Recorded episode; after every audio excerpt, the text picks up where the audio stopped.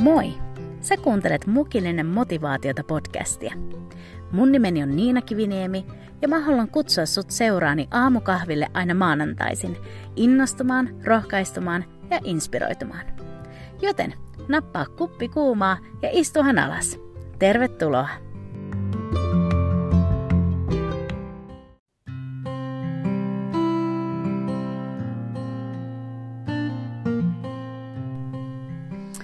Huomenta ja hyvää alkanutta viikkoa.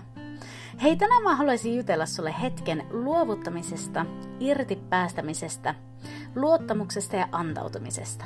Tällaisia kevyitä juttuja. Uh, mutta mä uskon, että me löydetään sieltä jotain sellaista, mistä on ihan hyvä muistuttaa itseä aina aika ajoin.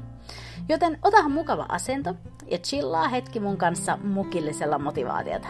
Tervetuloa!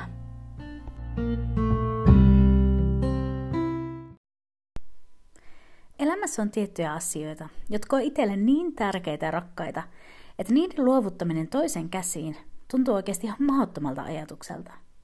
Ehkä sulle tulee jo heti joitakin asioita mieleen. Mulla ei oikeasti maallisessa mielessä ne mitään niin kallisarvoisia tavaroita. Jos sä tulisit käymään täällä mun kotona, niin sä huomaisit, että se ei ole täynnä mitään design-huonekaluja tai vaatekaapista ei löydy kalliita merkkivaatteita – ja rehellisesti niin mun korutkin lähentelee aika lailla katinkultaa. Mutta muutama itselle tärkeä tavara löytyy. Ja yksi niistä, mikä on mulle kallissa arvoinen, niin on mun kitara. Se on mulle super tärkeä ihan vain siksi, että se on korvaamaton työkalu musiikin tekemisessä. Mutta ennen kaikkea sen takia, että mä oon saanut sen lahjaksi mulle tärkeältä ihmiseltä. Ja se oli niinku tosi sellainen rukousvastaus ja ihme, kun mä sen sain. Mä olin haaveillut just tällaisesta kitarasta ja, ja sitten yhtäkkiä mä sain sellaisen. Ja nyt jos tälle kitaralle pitää tehdä jotain sellaista niin kuin huoltamista tai, tai joku haluaisi soittaa sillä, niin mun täytyy myöntää, että on ihan vaan muutama ihminen, kenen hoivii mä sen kitaran luotan.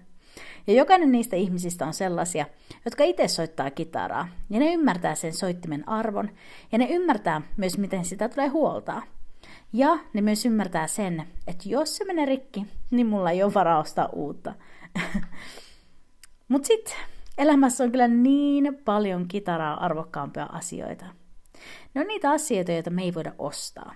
Ne on niitä, joille me ei voida laittaa mitään hintalappua. Ne on niitä juttuja, joita me jokainen varmasti kuvaltaisi sanalla lahja tai siunaus. Ehkä sun kohdalla se on se sun aviopuoliso, tai sun lapsi, tai sun terveys, sun kutsu tai joku unelma näistä. Ihan mikä vaan nyt sulle tulee mieleen. Ja kun me uskovina otetaan Jeesus vastaan meidän sydämeemme, niin me astutaan sellaisen luovuttamisen ja antautumisen elämään. Ensin me annetaan meidän sydän Jumalalle, koko meidän elämä. Me luovutetaan niin sanotusti ohjat hänelle. Ja me luotetaan, että hän, joka on meidät luonut, tietää, miten tätä meidän elämää johdetaan. Ja vaikka se luovuttaminen tapahtuu jo siinä uudesti syntymisen ihmeen hetkellä, niin mä oon kuitenkin huomannut, että siitä hetkestä eteenpäin tämä uskoan vaellus on sellaista niin kuin jatkuvaa asioiden luovuttamista Jumalan käsiin. Ja Raamatussa me luotaan paljon sellaisista ihmisistä, jotka jätti elämänsä ja asiansa Jumalan käsiin. Ja yksi loistava esimerkki tästä on vanhassa testamentissa Abraham. Abraham oli naimisissa Saaran kanssa ja, ja he ei voinut saada lapsia – Jumala kuitenkin lupasi, että, että vielä Abraham olisi monien kanseen isä. Ja tiedätkö, että meni noin 25 vuotta tuosta lupauksen saamisesta, kunnes viimein Jumalan lupaus kävi Abrahamin niin kuin, kohdalla toteen. 25 vuotta! Oikeasti mietit tätä. Missä sä olit 25 vuotta sitten? Okei, jotkut teistä ei varmaan ollut syntynyt vielä silloin. Mutta mä olin 25 vuotta sitten yhdeksänvuotias. Yes. Tästä sä voit laskea sitten, kuinka vanha mä oon. Mutta siis tämä tarkoittaisi sitä, että yhdeksänvuotiaasta asti tähän päivään mä olisin odottanut yhden lupauksen toteutumista. Odottanut ja odottanut. Kuitenkin Jumala pitää tämän lupauksen ja Abraham ja Saara saa pojan, jonka nimeksi tulee Iisak. Siis miettikää mikä riemu. Iisak on Abrahamin ja Saaran suurin aarre – nyt kuitenkin sit ajan mennessä eteenpäin, niin Jumala koettelee Abrahamin uskoa. Jumala pyytää Abrahamia uhraamaan oman rakkaan poikansa Iisakin. Siis, häh? Mitä? Oikeasti kun tätä lukee raamatussa, raamatusta, niin, niin tuhat kysymystä nousee mun mieleen. Mitä ihmettä tapahtuu? Eihän kukaan voi suostua tuohon. Eihän kukaan voi rakkaimmastaan päästää irti ja luovuttaa. Varsinkaan tällaisen odotuksen jälkeen. Iisakko on oikeasti ihan puhdas ihme. Hän on lahja Jumalalta. Lievästi sanottuna, niin on mielenkiintoista kuitenkin nähdä, että mitä raamatussa kerrotaan Abrahamin tekevän sen jälkeen, kun hän on kuullut tämän pyynnön Jumalalta. Ensimmäisessä Mooseksen kirjassa 82 luku ja jäi kolme sanoi näin. Varhain seuraavana aamuna Abraham satuloi aasinsa ja otti mukaansa kaksi palvelijaa sekä poikansa Iisakin, ja haluttuaan polttouhripuita, hän lähti menemään siihen paikkaan, jonka Jumala oli hänelle sanonut. Huh, äh, jos tässä olisi kyse mun elämästä, niin todennäköisesti tällaisen pyynnön kuultua musta luettaisi näin, että kahdeksan kuukauden jälkeen, kun niin oli rukoillut, paastonut, konsultoinut 178 ihmisen kanssa ja pyytänyt Jumalalta vahvistuksia ja yöllisiä näkyjä, Niina lähti vastahakoisesti kohti sitä paikkaa, mistä Jumala oli hänelle puhunut. Mukanaan Niinalle toiseksi tärkein asia, josta hän ehkä olisi valmis luopumaan. Okei, okay. ähm, tässä ei ole kyse musta, mutta mä usein mietin, että mikä sai Abrahamin lähtemään liikkeelle varhain seuraavana aamuna? Mikä sai Abrahamin olemaan valmis luovuttamaan Jumalalle hänelle kaikista tärkeimmän ja rakkaimman asian? Mistä tällainen antautuminen ja tottelevaisuus kumpuaa? Rehellisesti mulla ei ole kaikkia vastauksia sulle antaa, mutta mä uskon, että jotain vastauksia me löydetään, kun luetaan Abrahamista Uuden testamentin puolelta – sillä hebrealaiskirjeen 11. luvussa sanotaan näin.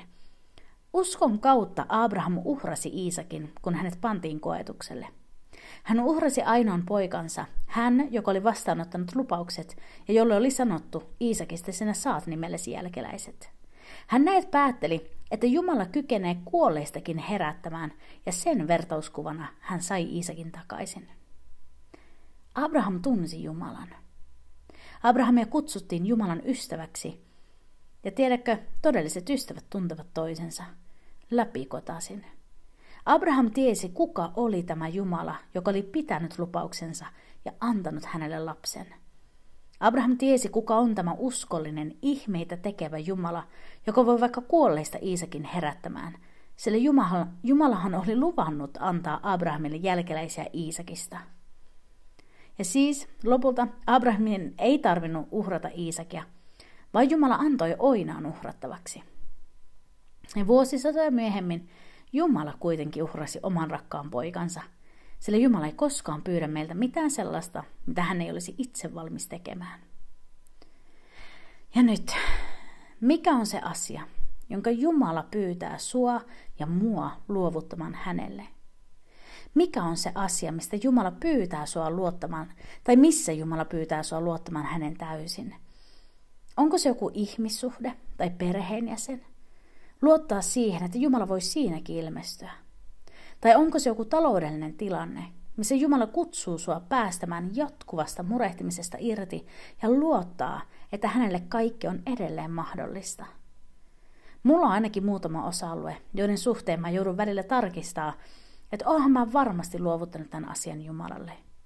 Koska välillä sitä vaan yrittää ottaa ohjat omiin pikkukätöisiin, kun ei ihan uskalla luottaa, että osaisiko universumin luoja kuitenkaan hoitaa niinäkin enemmän asioita. ja hei, viime viikolla mä kohtasin taas tällaisen luovutushetken. Mutta nyt alttarilla oli mulle kaikista rakkain asia. Se on jotain sellaista, mikä ei ole vielä mun, mutta se on jotain sellaista, mistä mä hartaasti haaveilen – ja Jumala kutsumaan päästämään irti, uhraamaan se asia hänelle. Luottaen, että hän tietää juuri kuinka paljon mä siitä haaveilen, ja hän tietää mikä on mulle parasta. Mä asetin tämän aarteen Jumalan eteen ja mä luovutin. Mä tajusin, että, että mun täytyy uskaltaa luottaa. Mun täytyy muistuttaa itseni tästä uskollisesta, hyvästä Jumalasta, joka tuntee mut nimeltä ja jonka nimen mä tunnen. Tämä Jumala, joka ei pyytäisi mua luovuttamaan mitään sellaista, jota hän ei voisi vaikka kuolleista herättämään. Ja näitä asioita pohtiessa ja käsitellessä, niin mä kuulin pastori Craig Rochellin sanova opetuksessaan johtajuudesta näin. You can have control or you can have growth, but you cannot have both. Eli voit saada kontrollin tai saada kasvua, mutta et voi saada molempia. Tämä pysäytti mut myös tätä mun hengellistä elämäni miettien. Se on niin totta Jumalasuhteessakin. Jos me halutaan kasvaa siihen täyteen miehuuteen Kristuksessa, niin kuin Raamattu sanoo, niin meidän täytyy päästä irti kontrollista. Päästä irti siitä päätäntävallasta sen suhteen, että mikä on meille parasta ja luottaa siihen, että Jumala tietää, mikä on meille parasta minkäkin asian suhteen.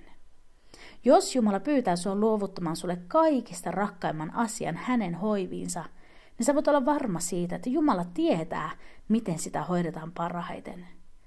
Ja kuinka usein mä onkaan asioista irti päästämällä saanut huomata, että mä oon saanut ne parempana takaisin, kun mä oon antanut ne Jumalan käsiin.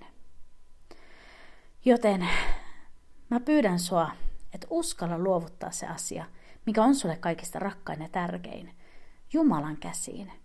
Ei sen takia, että mä sanon niin, vaan sen takia, kuka Jumala on. Jumala on uskollinen, hän pitää sanansa. Sä voit luottaa häneen. Ja mitä ikinä sä annatkaan hänelle, niin mä voin luvata, että Jumala ei jää sulle velkaa. Ja jos Jumala itse antoi sun ja mun puolesta kaikkein rakkaimman, niin jos hän poikansa antoi meille, niin eiköhän hän anna kaikkea muutakin sen ohella. Ja muistetaan, että Jeesuksen seuraajana mekin saadaan olla Abrahamin lailla Jumalan ystäviä. Ja ystävät tuntevat toisensa. Jumala tuntee meidät, niin mikä kunnia meillä onkaan oppia tuntemaan tätä Jumalaa päivä päivältä enemmän ja enemmän. Ja kun me tunnetaan Jumalaa ja hänen luonnettaan sanan ilmoitetun totuuden kautta, niin meissä syntyy uskoa ja tottelevaisuutta, uskallus luottaa ja luovuttaa, uskallus päästää irti asioista. Mä en tiedä mikä tai mitkä on ne asiat, joita Jumala pyytää sinua luovuttamaan hänelle, mutta mä kyllä todella tiedän omani. Ja se ei ole aina helppoa, mä myönnän sen. Mutta tuntien Jumalan hyvyyden, niin mä luotan siihen, että mitä Jumala sitten päättääkään niillä mun aarteilla tehdä, niin se tulee olemaan niin paljon parempaa kuin mihin mä olisin koskaan itse kyennyt. Ja aivan samoin on sun aarteiden kohdalla.